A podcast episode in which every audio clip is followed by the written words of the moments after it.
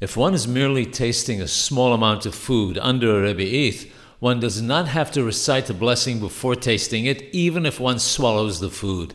Even though we're forbidden to benefit from this world in terms of food or drink without reciting a blessing, even for the smallest amount, this case is different.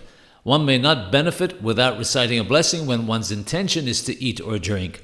In our case, however, the only reason for tasting the food is in order to know whether it needs any additional salt or spices or if it needs to be cooked further. In any case, it's appropriate to think the blessing in one's mind. There is a difference of opinion concerning tasting large quantities of food as to whether one should recite the blessing or not. In any event, the most appropriate course of action is to have in mind that one actually wants to eat the food, and in that way, one is obligated to recite the blessing according to all opinions.